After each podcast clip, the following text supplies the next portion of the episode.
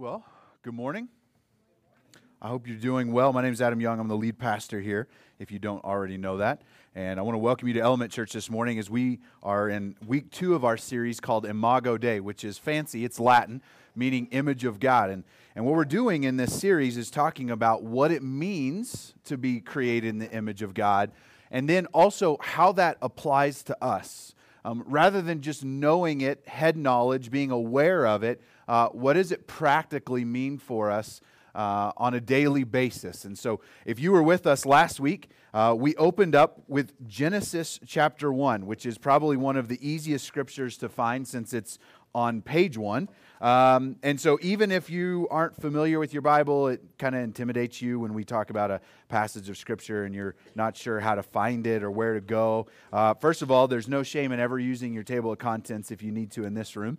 Um, we all get there from time to time, but this one is pretty easy to find, um, and, and it's really easy because it's on the screen. Um, and so, let's, let's look at Genesis chapter 1.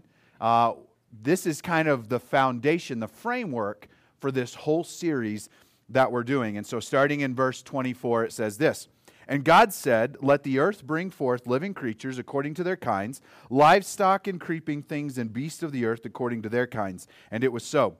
And God made the beasts of the earth according to their kinds, and the livestock according to their kinds, and everything that creeps on the ground according to its kind. And God saw that it was good. Verse 26 Then God said, Let us make man in our image, after our likeness and let them have dominion over the fish of the sea, and over the birds of the heavens, and over the livestock, and over all the earth, and over every creeping thing that creeps on the earth. So God created man in his own image. In the image of God, he created him. Male and female, he created them. So this uh, is sort of a foundational verse and where we read in verse 26 that God said, Let us make man in our image, um, that's where the Imago Dei comes from. The image of God, that you and I and all humans are created in the image of God. So last week, if you were here with us, we talked a little bit about maybe some of what that means. That because we were created in the image of God, uh, that we're different than all the rest of creation that one of the things that's different is that you and I have a unique and special relationship with our Creator, with the Lord, that is unlike any other um, being, creature that was created. That not only do we have a different relationship with the Lord, we have a different relationship with the rest of creation. That it's only you and I who bear responsibility when it comes to how we treat the earth, how we treat other animals, that we have a responsibility that we don't place on lions, for example, right? We don't expect them to uphold certain moral standards and how they treat one another or the gazelle, right? We feel that sense of responsibility that no other creature faces. And then not only that, but our relationship with one another is different. And so we spent last weekend, specifically on Martin Luther King Jr. weekend, um, talking about how um, there is a beauty in diversity. That no, we're not all the same. We don't look all the same. We don't come from the same backgrounds, but rather than hiding from it, that is something that should be celebrated because God does powerful things in and through diversity. And that one day in heaven, we will stand shoulder to shoulder with people from all languages, all communities, all countries, all backgrounds, all cultures, all ethnicities, of all different skin colors, and we will worship the Creator together. And our heart and our prayer is that not only will it happen in heaven, which it will, but we want it to happen in this room. That we want it to happen now. And that we are, because of what the Bible teaches us, um, going to act differently. Because all of us have been equally created in the image of God, it changes how we act, it changes how we live. And that of any group of people in the world, we should be leading the charge in celebrating the differences between races, but also fighting for and bringing about racial reconciliation. So that's what we talked about this week. Excuse me, last week. This week, um, we're going to take another spin and talking about what, what are the implications that all of us bear the image of God. And if you would like to, you can open up your Bibles to Psalm 139, or it's going to be on the screen for you as well. So let me read this. For you, this is King David um, praying to God, for you formed my inward parts, and you knitted me together in my mother's womb. I praise you, for I am fearfully and wonderfully made. Wonderful are your works. My soul knows it very well. My frame was not hidden from you when I was being made in secret, intricately woven in the depths of the earth. Your eyes saw my unformed substance. In your book were written, every one of them, the days that were formed for me, when as yet there was none of them. So, if you have your worship guide, you can see the schedule. You may have already known where we were going today, and maybe you didn't. And I'll just go ahead and let the cat out of the bag so we can all kind of take a deep breath and move forward. Um, today, we're talking about the sanctity of life and specifically about abortion. Because, as an implication of the image of God, if we believe that all people are created in God's image, then that has not only a bearing on the people who we live next to, who we work next to, but on all human beings, all those who have been created. Um, and so that's where we're going today. Now, before we get any further, there's two groups of people in this room, okay? There are group number one, and those of you uh, who are already against abortion.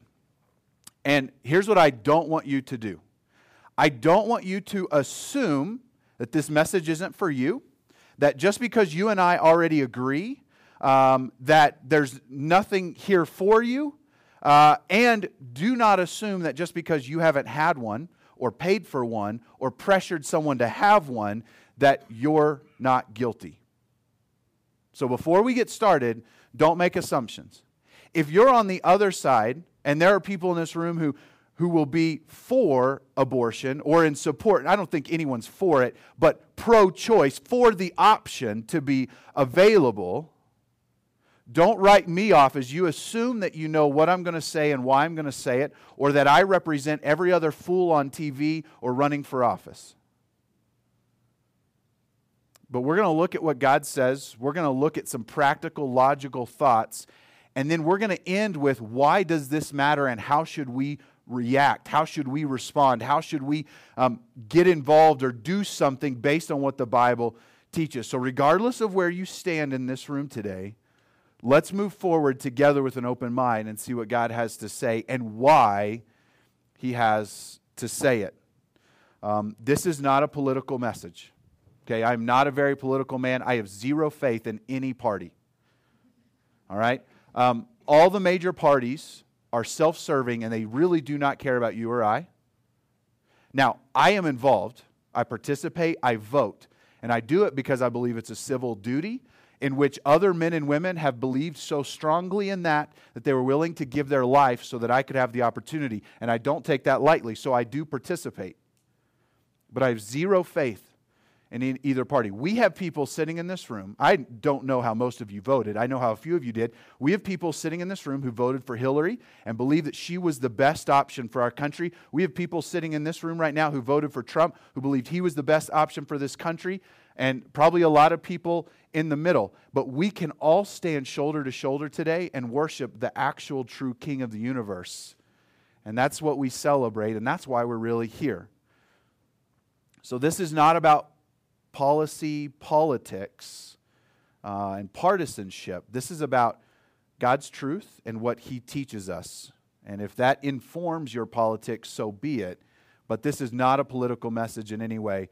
And we don't want to just become homogenous. We talked about it last week. Um, that's not the solution. All right? We want to be diverse in a lot of different ways as we stand shoulder to shoulder to worship.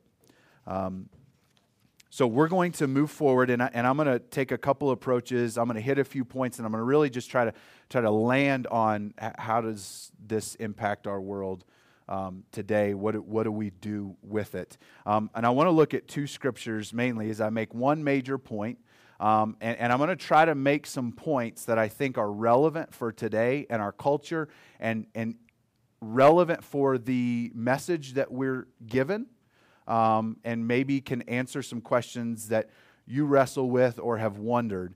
Um, Psalm 58 3, this is going to be on the screen for us. It says this The wicked are estranged from the womb, and they go astray from birth, speaking lies. Now, that seems like a strange um, verse to, to, to go for when we're, when we're talking about pro life. But, but here's, here's why I, am doing this. First of all, here's what the, the psalm is saying, okay? Um, we know that, that babies, when they're born, immediately coming out of the womb, they're not saying lies because they can't talk. But here's what this scripture is saying is don't be fooled by their cuteness. Okay? Like, if you have kids, that makes sense, right? Now, listen, my wife and I are human, okay, which means we're both imperfect, which means sometimes in the young household it's a little tense, okay, because we're normal people. Um, we've had some arguments. Uh, now we fight differently naturally. Um, we both, you know, I have the tendency when it gets tense, I'm like, forget it. I shell up and close off. And she's the opposite, right? When it gets tense, her voice wants to go up a couple levels and octaves, right? We just fight differently. All right. But let me tell you what I've never done. Okay. I've never looked at my wife, screamed at her, and then bit her. So I'm telling you this, right? My children have not learned that in their home environment. There's something in their hearts that naturally draws them towards uh, I can't get what I want, violence must be the answer. All right? Uh, we don't have to teach our children these things. As soon as they're able to speak, they're capable and willing and eager to lie as soon as they can understand the difference from right and wrong, they under they not only do they understand it, but they'll do what they want and then hide when they know it's it's wrong. These things don't have to be taught. Now, environment shapes, environment has great influence. I, am not denying that, but I'm saying that there's something within our hearts that's gone awry, and, and the Bible teaches us that it wasn't something we learned, we picked up from our parents, we picked up from our environment, but that it's something that's inside of us. Psalm 51 5, David says this Behold, I was brought forth from iniquity, and in sin did my mother conceive me. Now, if you don't know David's story, you might go, oh, so maybe his mother, you know, she was one of those types, and maybe she made some major mistakes, and that's how she got pregnant. No, no, no, no. David's the last, the youngest of a lot of brothers. So, mom and dad were married, they had followed the rules. This is not what it's talking about. What it's talking about is that there's a sin problem that has affected the image of God that we bear so that we struggle and have to grow into maturity into bearing it like we're supposed to. But what I want to speak to more than anything is that uh, not only would we say life begins at conception, but even our moral and spiritual development begins long before we have the ability to show it through our actions or our words. Our personhood, our moral cap- capabilities, our, our soul are there long before you can experiment with it or test it or find it through words or actions. And so, even though this is talking about sin and how we've gone astray, what it shows us is that there's something deeper at work. That even as a child's being formed in the womb, there are spiritual realities taking place as well. And so, a lot of times, the question really starts to f- become okay, at what point does the soul begin? Right? Most people in our community and in our culture who are pro choice are not comfortable with the idea of killing a human. They're just so com- they're comfortable taking apart a group of cells. Uh, anybody who would get to the place of saying this is a human being with a soul, that's when it becomes now we're uncomfortable. But as long as we can just put it into the category if it's just a group of cells then it takes the sting away. What the Bible teaches is that there are spiritual realities at work in the womb. That it's not just a matter of, uh, of a group of cells, but it's a group of cells with the soul in which sin is already at work and God is already at work. Now, for a long time, um, I think Christians and pro life people have put their hope in science, believing that one day science would win the way, that science would win the day, that if we could just get to a place where we knew enough, we had enough information uh, that that would ultimately solve the problem. Right? By six weeks, um, we now know that the heart is beating, not just beating, but in its regular rhythm, that it will continue to beat in. And obviously, we know that heart the rhythm changes over time, but it's already have has an established rhythm. There's measurable brain waves. The kidneys are fully formed and functioning. And at six weeks, the fetus feels and responds to pain. So, if for whatever reason a test needed to be performed um, and a little prick on the foot had to happen, um, by six weeks, that fetus not only feels it but responds to the pain. At seven weeks, a fetus has the ability to smell. At eight weeks, all organs are in play, place, and they already are demonstrating either right or left hand dominance. At nine weeks, they're sucking their thumb. At 10 weeks, they have identifiable unique fingerprints. The reason I bring that up is the argument used to be when is it become a human life? That's what the argument used to be. You know, is six weeks, is that when it's considered a human life? Is it eight weeks? Is it 10 weeks? Is it 20 weeks? That was the argument we used to make and used that conversation we used to have. And I think pro life people used to have this hope that science would win the day. As long as science could prove that life begins earlier and earlier and earlier, then we could kind of start pushing back against certain stages of, of abortion and we could just take steady steps. But notice what has happened is the conversation has shifted. No longer in our culture, society, is the conversation ever about when is it human? When was the last time you heard anyone bring that up?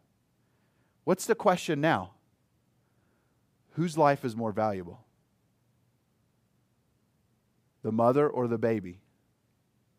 That, that's the question being asked now, not when does it become human? Let me tell you something. The moment a society begins asking that question, whose life is more valuable?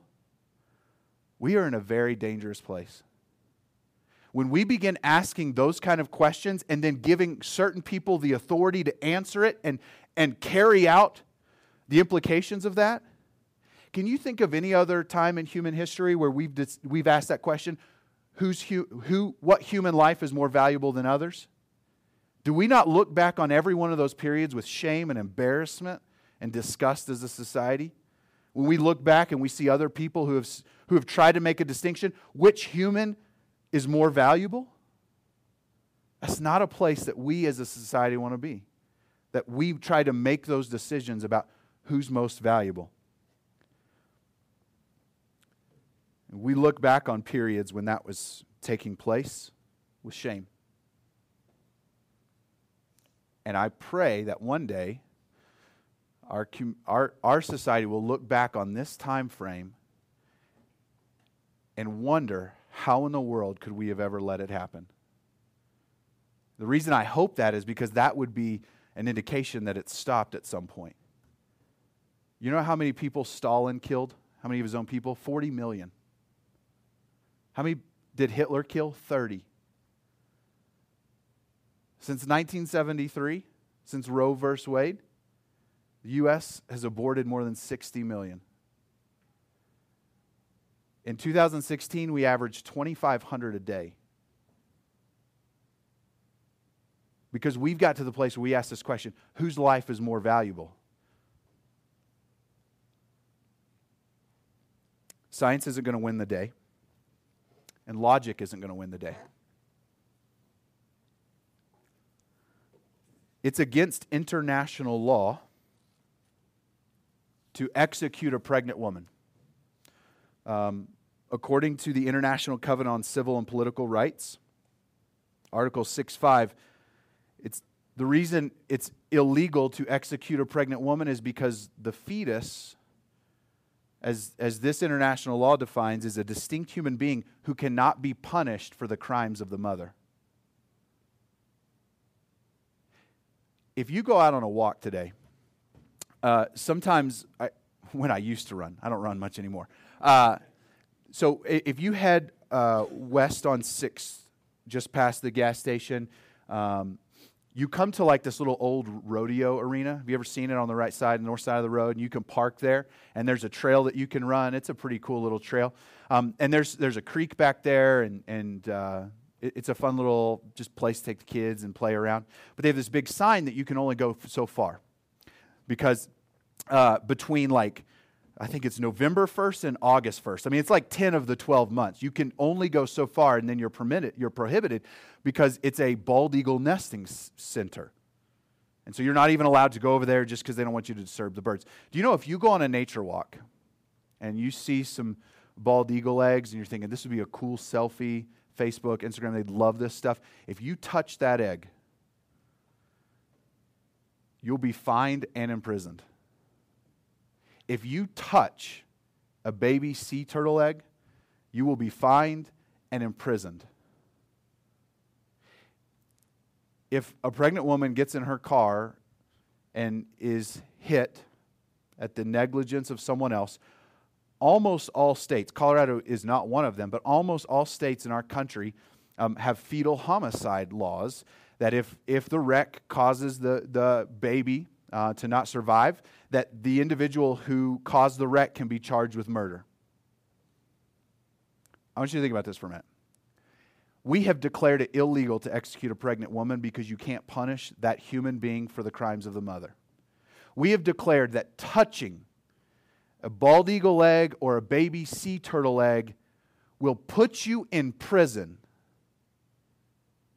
and we're willing to charge people with murder if their negligence causes the death of a fetus.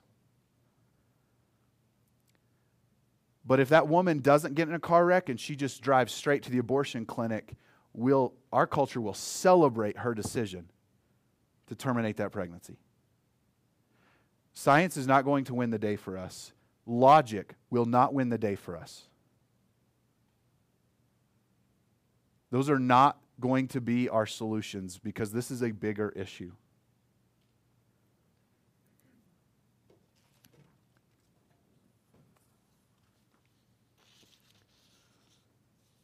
So there are some common objections um, when when this issue is discussed, and I, I think it only makes sense that we at least address them and talk about them. One of the issues that is often brought up is a woman's right to do what she chooses with her body. I have two responses to that.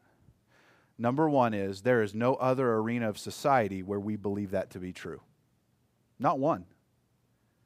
You don't believe me? Walk home naked today and see what happens. See if the government has something to say about what you do with your body. Prostitution is illegal. The government has without a doubt declared what you can and cannot do with your body. There are certain substances that if you choose to put in your body, you will go to prison for. There's no other arena in society where we say, oh, you have no right to tell me what to do with my body. We don't apply that in any other area. So that's my first response is a woman's right to choose to do with her body is it's indiscriminate application because we, we, wouldn't, we wouldn't argue for that in other arenas. We're perfectly comfortable with the government and society telling men and women there are certain things you can do, there are certain things you cannot do. And number two is that fetus is in your body, but it is not your body. At the moment that the sperm and egg come together, a brand new, completely unique DNA is formed completely distinct from the mother. Everything about the mother, her hair, her fingernails, her blood, her skin, her organs, her heart, all share the exact same genetic code. That fetus does not share that genetic code. Many fetuses don't even share the same blood type as the mother. Do you know that at the moment of fertilization of the egg, until that zygote plants into the uterine wall, that it it grows and develops and survives on its own newly created energy from the multiplying cells and, and that new genetic code. So until implantation happens, That zygote doesn't even get sustenance from the mother. So, this idea that you can do whatever you want with your body, even if we gave that permission away and said, okay, that baby is not your body, not the mother's body. Maybe in it, but it's very distinct from it. And then uh, another common objection or issue is what about rape and incest? First of all, let's let's say that I think we all are on the same page that rape is as an evil and as of an act as I can fathom. And not only do we in a society, do we personally and morally, but the Bible even defends the swiftest and the strictest punishment possible on people who would be guilty of that sin. It is a terrible act, one that is hard to even fathom. And because of the statistics, I'm sure some of the women in this room have been subject to it or something very similar to it. And I can't fathom the atrocity that that is in, in your life. But abortion doesn't remove the atrocity. What's needed most after a woman's raped? Love, support, care, justice, healing, support, restoration. Abortion doesn't bring restoration. Abortion doesn't bring healing.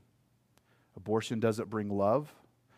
Abortion doesn't bring justice. Abortion doesn't bring encouragement and support. So if it doesn't bring what's needed most, why would we consider it an answer? Ultimately, I don't think this is about women's rights at all. And this isn't an attack on women, this is an attack on all of us. This is about exalting the self autonomous person in a throwaway culture. Here's what I mean we are a throwaway culture. Anybody in here wearing pants that you sewed a, a patch into yourself? No. Why? You get a hole, you throw them away. Or you pay extra money to buy them with holes, and then when it gets a new hole, you throw it away. Throw away, upgrade. Throw away, upgrade. Throw away, upgrade. Doesn't work right, throw it away, upgrade it. Not what I wanted, throw away, upgrade. That's our culture. You want to prove it? Devote your professional life to fixing old things, you'll get your own reality show. Things break, you make them new using creativity and inventiveness. You're cool, you're unique, you get your own show. Do you know what our grandparents called that? Life. It breaks, you fix it. You don't know how to fix it, you figure out how to fix it, right? Because we live in a throwaway culture, and we also live in a culture that loves to exalt the autonomous self. And when those two ideas collide, you get abortion on demand. Don't, it, the, the autonomous self is I want what I want, and I want, want it when I want it, and I want it how I want it. Forget sacrifice, forget hurting, forget the tough, long road. I want what I want, and I want it when I want it.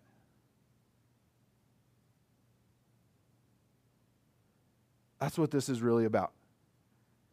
And men are as equally guilty in every aspect of life as this as women. We don't get a pass today. We don't get a pass because we're just as guilty in everything else we do, and we're just as guilty because for every abortion, there's a, there's a guy who's maybe supporting it, encouraging it, or paying for it. Nobody gets a pass today because we live in a place where it's about celebrating me and what I want at any cost. And when something's tough or difficult or broken, you throw it away and you upgrade. Throw it away and you upgrade. you throw it away, and you upgrade. So, what are we supposed to do with this? What, what are we supposed to do today? Number one is we participate, we get involved. God help us if we think that just taking some mental stand against an issue and then passing judgment on everyone on the other side somehow honors him. Do something. Vote. Write people in the legislator. Adopt. Support those who are struggling. Get involved and do whatever it is that you can do don't just sit back and think because you sit on this side of the aisle of that decision that you're somehow better than those sitting on the others. Since virtually day one of Element Church, we've supported an organization here in Aurora uh, called Colorado Family Life Center. Um, as a matter of fact, the first public event we ever did as Element Church uh, was a 5K race. If you used to live in the neighborhood, you might remember when we did a 5K race. And um, we didn't do it to make money, um, which if you ever want to make money, don't host a 5K. But that's a side note. Um, we didn't do it to make money. We actually did it because we, one, we say this all, every time we do an event outside, we always tell our community, we do these kinds of things because we want to make this community a better place to live. We wanted to provide an atmosphere for people to get out and socialize and do what they love. Um, but also, a little selfishly, we want to get the name of the church out there. We had never done anything as a church. We didn't have a public service. No one had ever heard of us. We thought this would be a great way to get our name out of there. And all the proceeds from that race went to the Colorado Family Life Center, and that was in 2013. Um, I am good friends with the, the president. Um, I've good friends with several of the people who have rotated off and on the board of directors at this organization. And this organization is committed to supporting those who need it most when it comes uh, to having a child, bearing a child, raising a child. They are located right next to Hinkley High, High School, and probably their number one client is teenage mothers. And they provide everything they can. Uh, they provide financial counseling. You know, what happens when you get a job? What are you supposed to do with that money to support a family? How do you take care of a baby? How do you change a diaper? Where are you supposed to go to get diapers? And so, as as mother, and they don't have to be teenage mothers. They don't have to be unwed. I mean, there are there are married couples who, who go through this, and you don't have to have a certain income. Like most of them are lower income, but you could be of any income. And every time you go and you complete a class, whether it's um, a financial class or a child raising class. I mean, they have all of these sources. You get like pretend money.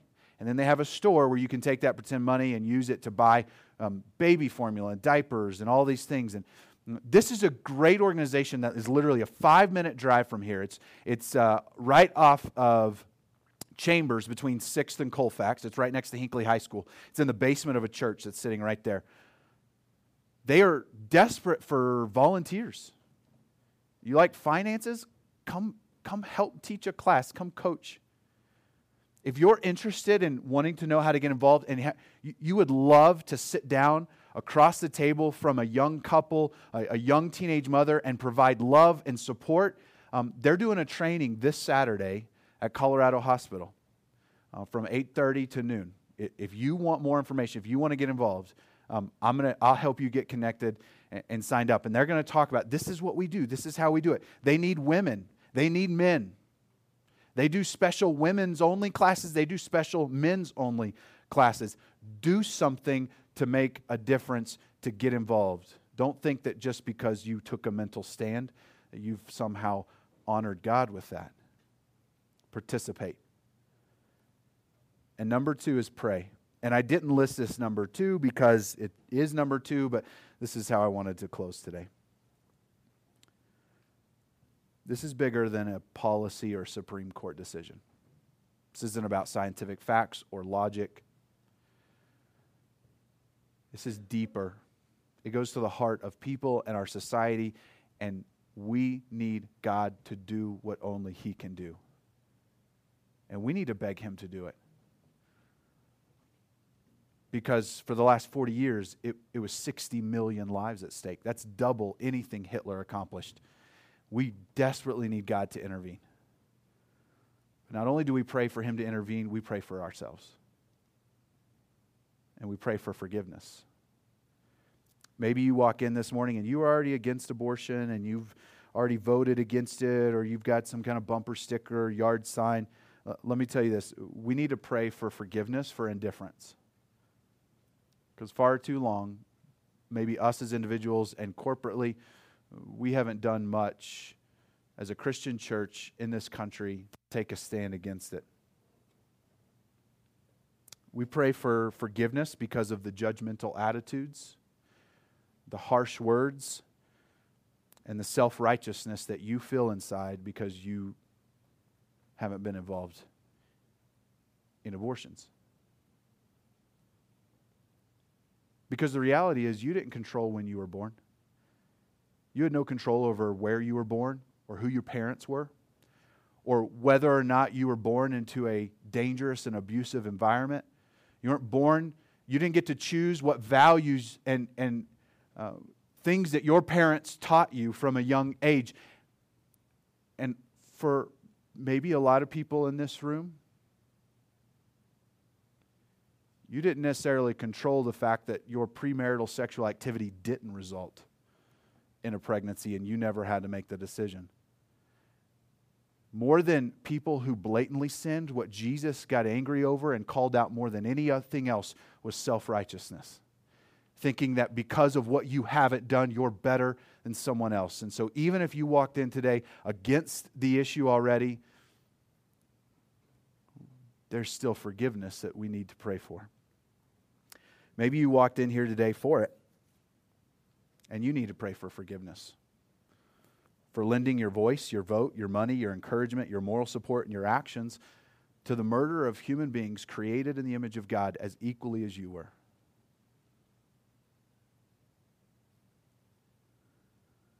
Pray for forgiveness that you have elevated the autonomous self as more supreme than the one who created you in his image.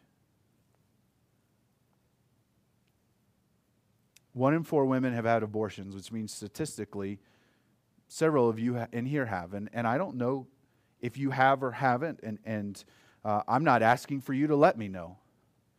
Uh, but if someone does find out, or you felt the need to share that with a leader here for prayer, uh, we're not putting scarlet letters on anyone in this room. None of us walk out that door today righteous because of our own deeds.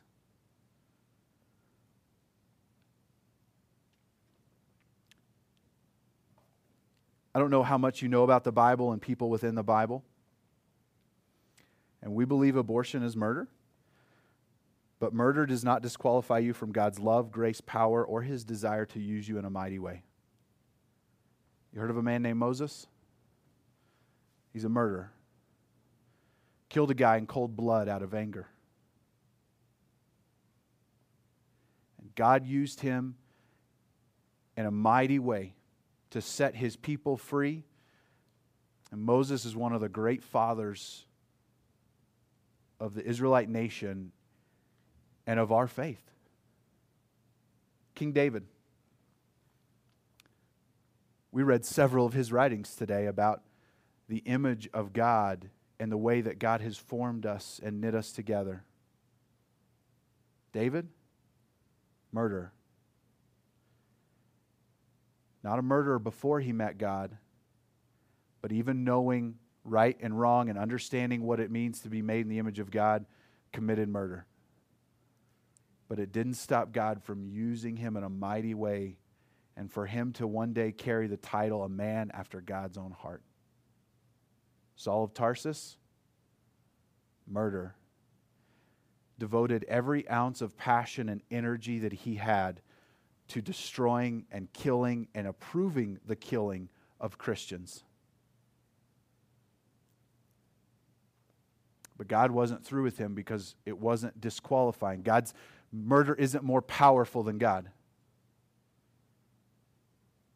God changed Saul's heart and he changed his name to Paul. And Paul went on to write two thirds of your New Testament. So we pray for forgiveness. But as the Bible teaches, where sin abounds, grace abounds even more. None of us sitting in this room are innocent today. Our levels of involvement and guilt vary. But there is no sin more powerful than what Jesus accomplished on the cross. God does not push shame on you. He pushes conviction so you'll acknowledge where you messed up and repent of it so that you can turn back to Him. All of us need to ask for forgiveness today. All of us need to repent. And at wherever you are in the stage today, we make the commitment to do something, to get involved, to participate, and to pray. Because all of us were created in God's image, and all of us deserve the opportunity to live. And we should fight for that opportunity for all of God's creation. Will you pray with me? Lord, I thank you for our time this morning together. And God, this is by no means an easy topic to talk about or listen to.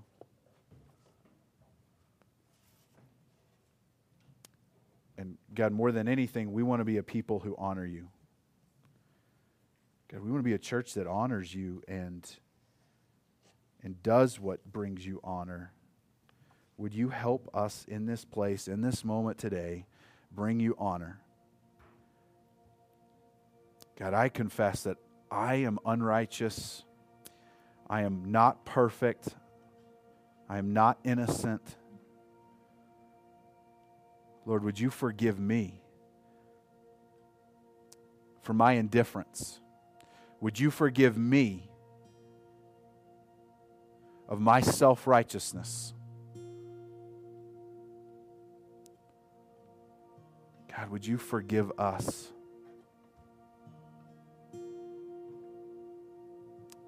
Teach us what it means to be made in the image of God and help us to celebrate humanity and to fight for the dignity and the equality of all those you've created in your image. I'm going to ask that you keep your eyes closed today. And um, this is one of those messages that it makes it hard to, uh, to turn into a closing.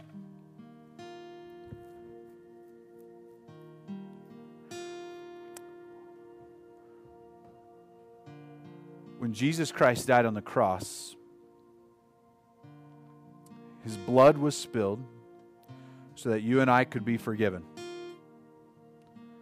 There is nothing in your life more powerful than the blood of Christ. I don't, I don't care what's on your mind today, whether it has to do with abortion or it has something to do with completely different. It is not more powerful than the blood of Christ shed on the cross. There is nothing you can do to disqualify you from God's love, His grace, His power, and His desire to move and work in your life. That happens when you come to recognize your own sinfulness, your own inability to save yourself and your acknowledgement that Christ has done what you couldn't do shed his blood so you could be forgiven. If you've never done that today, would you call upon him? Would you ask him, Jesus, come into my life, forgive me for all my sin? Just like you used Moses and David and Saul, would you change my heart and use me in a mighty way? God, use us. We want your power to be manifested in and through our lives.